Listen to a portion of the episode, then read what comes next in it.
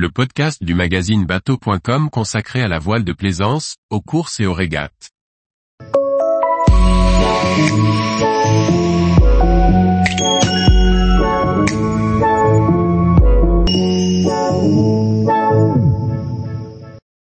Tour du monde à la voile, trois départs de course en 15 jours. Par Briag Merlet. En équipage, en solitaire, avec ou sans escale, à l'ancienne ou non. Les amateurs de course au large et de tour du monde à la voile sont gâtés en cette fin d'été 2023.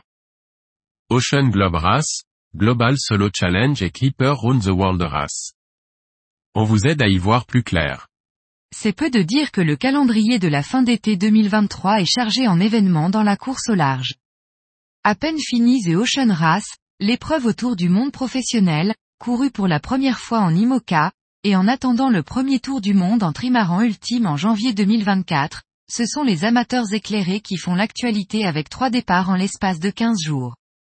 Le Global Solo Challenge a débuté le 26 août 2023 au large de la Corogne en Espagne, tandis que la Clipper Round the World s'élancera de Portsmouth au Royaume-Uni le 3 septembre, suivi le 10 septembre dans le port voisin de Southampton par l'Ocean Globe Race. Nous vous aidons à mieux vous y retrouver dans ce calendrier fourni. Lancé par Marco Nanini, le Global Solo Challenge est un défi dont le but est de limiter les règles et d'ouvrir à un maximum de marins amateurs expérimentés la possibilité de courir autour du monde à la voile, en solitaire et sans escale. L'épreuve est ouverte aux voiliers de plus de 32 pieds, pas nécessairement conçus pour la course. Ici, pas de rating ou de classe, mais un système de départ différé, permettant aux voiliers dont les performances sont moindres de partir plus tôt afin de compenser leur déficit de vitesse. Le premier marin à revenir à la Corogne, après être passé par les trois grands caps, sera désigné vainqueur. Premier à s'élancer pour cette édition inaugurale, Daffy Dug a pris le départ le 26 août 2023 à bord d'un Sparkman et Stevens de 34 pieds, construit en 1971.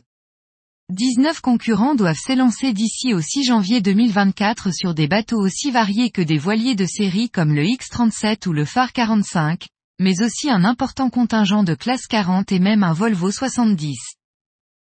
Créée en 1996, la Clipper Race a pour objectif d'embarquer autour du monde des marins de toute expérience. Les organisateurs revendiquent à ce jour d'avoir fait naviguer autour du monde plus de 5000 personnes. Ces derniers mettent à disposition un skipper et un second, ainsi que le bateau, et recrutent sur dossier des équipiers payants, qu'ils forment au préalable.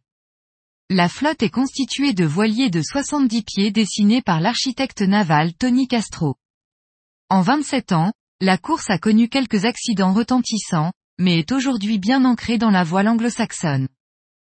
Le 3 septembre 2023, 11 Clippers 70 s'élanceront de Portsmouth pour un tour du monde en 8 étapes, qui les fera passer par le Cap de Bonne-Espérance, l'Australie, l'Asie, l'Amérique du Nord et le canal de Panama avant de revenir au Royaume-Uni. Dernière des trois courses à s'élancer, l'Ocean Globe Race n'est pas la moins suivie.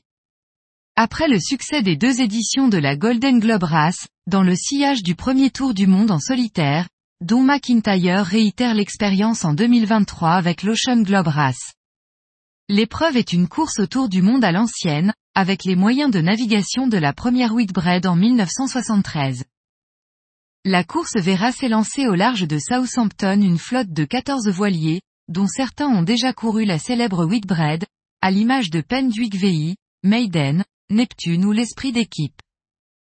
Entre images du large et suivi frénétique des cartographies, les amateurs de course au large auront un automne et un hiver bien remplis, avec ces courses pour certaines inédites.